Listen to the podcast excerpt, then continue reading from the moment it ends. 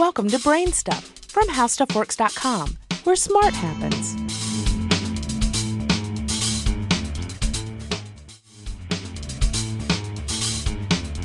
Hi, I'm Marshall Brain with today's question.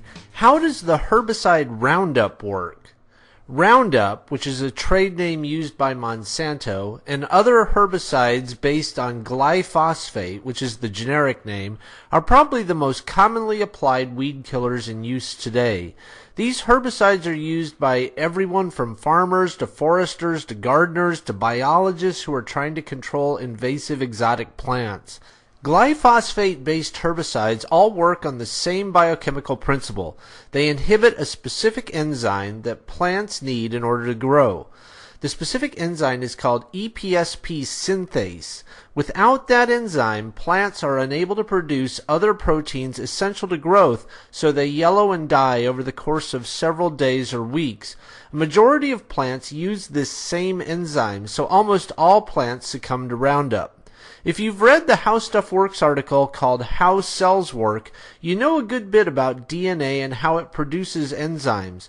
In the same way that many antibiotics gum up enzyme production to kill bacteria, glyphosate gums up enzymes in plants to kill them. Glyphosate kills plants like antibiotics kill bacteria.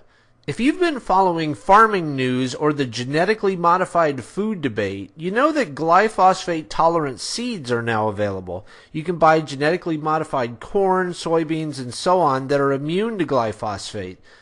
These plants use an enzyme that performs the same function as EPSP synthase, but is not inhibited by glyphosate.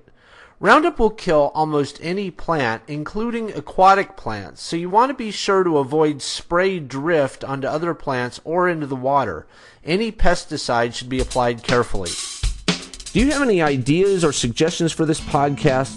If so, please send me an email at podcast@howstuffworks.com.